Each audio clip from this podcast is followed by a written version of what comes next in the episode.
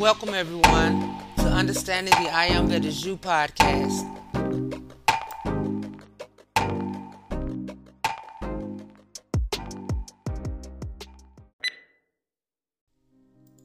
Hey everybody, it's your girl Wynn Ruffin, and I pray all is well with everyone, and your hearts and minds are full of love, joy, and compassion for yourselves and everyone else all over the world.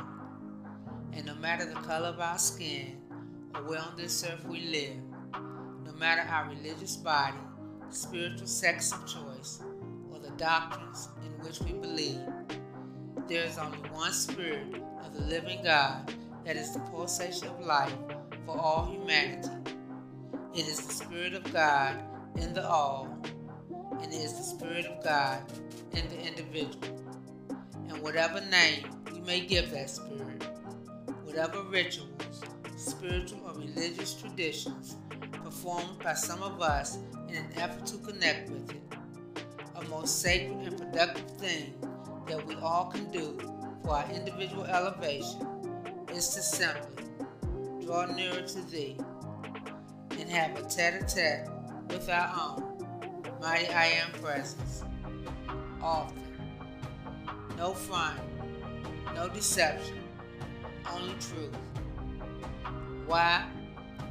Because it is that Spirit of the living God within us that knows everything about us our thoughts, our feelings, and our desires.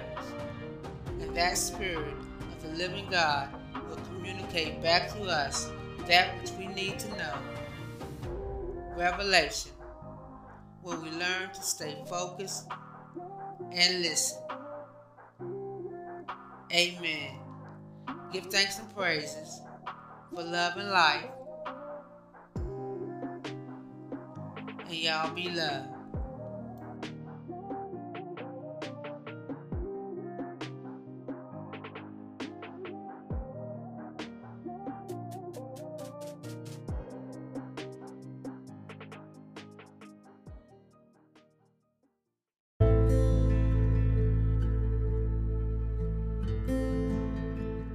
One of the most interesting legends concerning the cross is that preserved in Aurea Legenda by Jacobus de Voragine.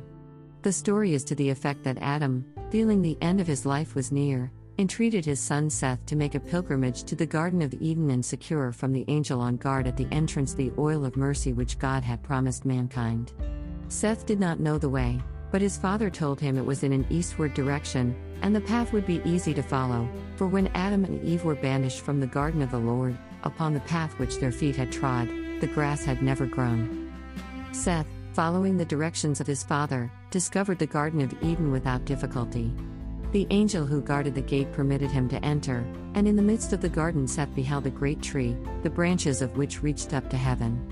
The tree was in the form of a cross and stood on the brink of a precipice, which led downward into the depths of hell. Among the roots of the tree, he saw the body of his brother Cain, held prisoner by the entwining limbs. The angel refused to give Seth the oil of mercy but presented him instead with three seeds from the tree of life, some say the tree of knowledge. With these, Seth returned to his father, who was so overjoyed that he did not desire to live longer. Three days later, he died, and the three seeds were buried in his mouth, as the angel had instructed. The seeds became a sapling with three trunks in one, which absorbed into itself the blood of Adam, so that the life of Adam was in the tree. Noah dug up this tree by the roots and took it with him into the ark. After the water subsided, he buried the skull of Adam under Mount Calvary, and planted the tree on the summit of Mount Lebanon. Moses beheld a visionary being in the midst of this tree, the burning bush, and from it cut the magical rod with which he was able to bring water out of a stone. But because he failed to call upon the Lord the second time he struck the rock, he was not permitted to carry the sacred staff into the promised land, so he planted it in the hills of Moab.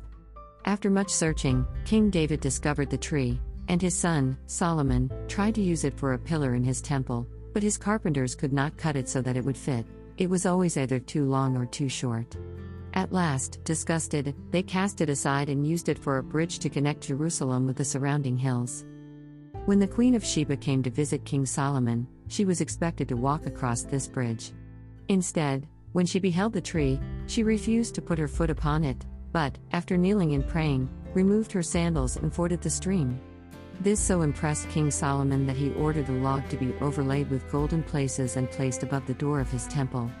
There it remained until his covetous grandson stole the gold and buried the tree, so that the crime would not be discovered. From the ground where the tree was buried, there immediately bubbled forth a spring of water, which became known as Bethesda. To it, the sick from all Syria came to be healed. The angel of the pool became the guardian of the tree, and it remained undisturbed for many years. Eventually, the log floated to the surface and was used as a bridge again, this time between Calvary and Jerusalem, and over it Jesus passed to be crucified. There was no wood on Calvary, so the tree was cut into two parts to serve as the cross upon which the Son of Man was crucified. The cross was set up at the very spot where the skull of Adam had been buried. Later, when the cross was discovered by the Empress Helena, the wood was found to be of four different varieties contained in one tree, representing the elements, and thereafter the cross continued to heal all the sick who were permitted to touch it.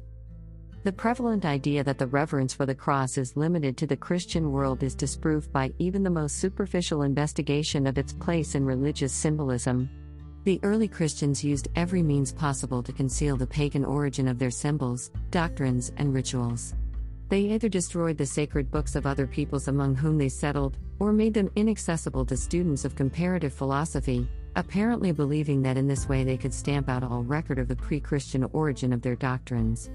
In some cases, the writings of various ancient authors were tampered with, passages of a compromising nature being removed, or foreign material interpolated.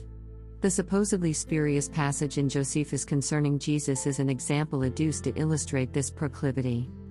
The Secret Teachings of All Ages, by Manly P. Hall, 1928.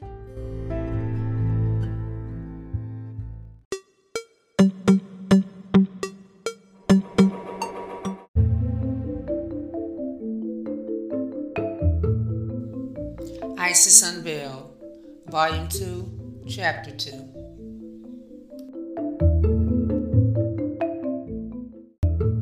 For the purpose of comparison, we have not even availed ourselves of the ritual of ceremonial magic of the Christian Kabbalists of the Middle Ages, wherein the language modeled upon a belief in the divinity of Christ is, with the exception of a stray expression here and there, identical with the Catholic ritual.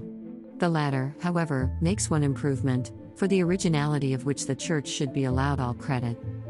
Certainly, nothing so fantastical could be found in a ritual of magic. Give place, apostrophizing the demon, it says, Give place to Jesus Christ, thou filthy, stinking, and ferocious beast, dost thou rebel? Listen and tremble, Satan, enemy of the faith, enemy of the human race, introducer of death, root of all evil, promoter of vice, soul of envy, origin of avarice, cause of discord, prince of homicide, whom God curses, author of incest and sacrilege, inventor of all obscenity, professor of the most detestable actions, and grand master of heretics, Dr. Haereticorum. What, dost thou still stand? Dost dare to resist, and thou knowest that Christ, our Lord, is coming? Give place to Jesus Christ, give place to the Holy Ghost, which, by his blessed Apostle Peter, has flung thee down before the public, in the person of Simon the magician, te manifest stravit in Simone Mago. After such a shower of abuse, no devil having the slightest feeling of self respect could remain in such company, unless, indeed, he should chance to be an Italian liberal or King Victor Emmanuel himself, both of whom, thanks to Pius IX, have become anathema proof. H. P. Blavatsky. It really seems too bad to strip Rome of all her symbols at once, but justice must be done to the despoiled Hierophants. Long before the sign of the cross was adopted as a Christian symbol, it was employed as a secret sign of recognition among neophytes and adepts. Says Levi. The sign of the cross adopted by the Christians does not belong exclusively to them. It is Kabbalistic and represents the opposition and quaternary equilibrium of the elements. We see by the occult verse of the Pater, to which we have called attention in another work, that there were originally two ways of making it, or, at least, two very different formulas to express its meaning one reserved for priests and initiates, the other given to neophytes and the profane. Thus, for example, the initiate carrying his hand to his forehead, said, To thee, then he added, Belong, and continued, while carrying his hand to the breast, the kingdom, then to the left shoulder, justice, to the right shoulder, and mercy.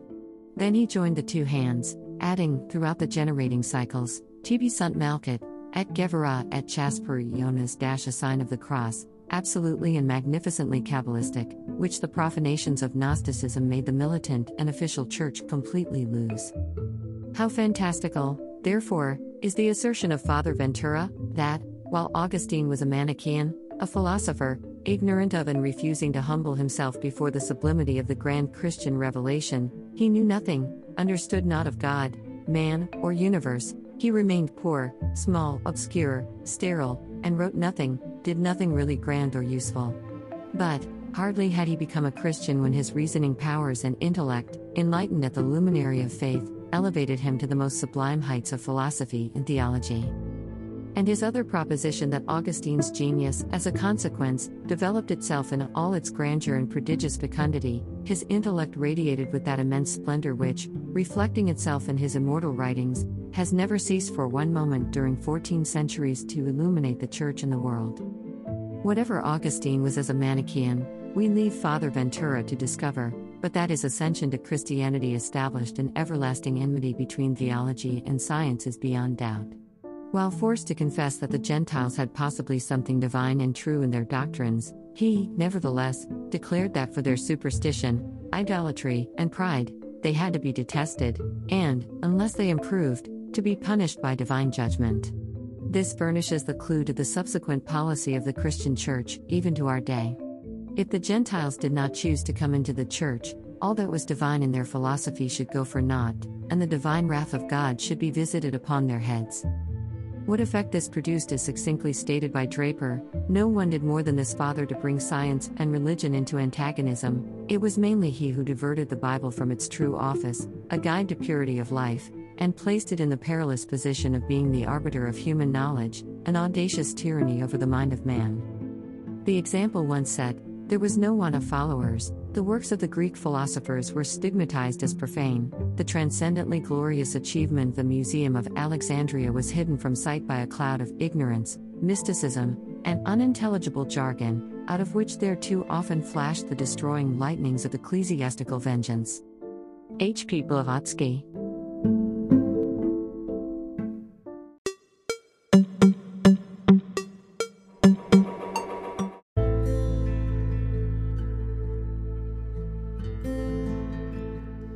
The I Am Discourses, Volume 15.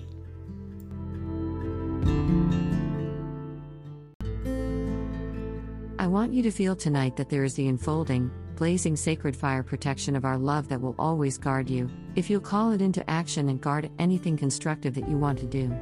This is part of our service to life. It is our way of protecting what is constructive so it can become eternal. Therefore, in the opportunities that lie ahead of you to help design the incoming golden age, you will be very privileged, and I am sure very happy, to draw forth from the Ascended Master's octave the things that we know this world is going to need in order to give mankind the opportunity to understand and use the master powers of life, and produce what is to be a blessing here for eternity. And in the right use of all activities of the sacred fire, the cosmic light substance, and the energy of this universe, by the right consciousness, you automatically raise yourselves into the greater perfection that one day is your ascension. The same thing must take place for the earth. There must come the purity into the physical structure of earth and into the powers of nature and forces of the elements that forever manifests the beauty and the perfection and the joy and the love of the sacred fire, to raise the earth and all upon it into our octave of perfection, wherein the ever expanding glory and happiness of every bit of love of the sacred fire goes on and gives itself to the universe around you to forever expand your happiness. People in the world seek happiness, and it's here today and gone tomorrow, or gone the next second, because they know not where it is. They know not how to create it. They do not know what ascended master happiness is. So, if you come to the time when you want happiness, remember, if it is to be sustained, if it is to be eternal, it must begin with some activity of the sacred fire love from the Ascended Master's octave. Now, your beloved I am presence would be the builder through you, but your beloved I am presence, in its release through you of its own life, is guarded by the seven mighty Elohim of creation, guarded by the sevenfold flame in your forehead, guarded by the love from the Ascended Master's octave that is your protecting presence, until you can create that which is constructive and fulfills the great divine plan. Beloved Angel Deva of the Jade Temple,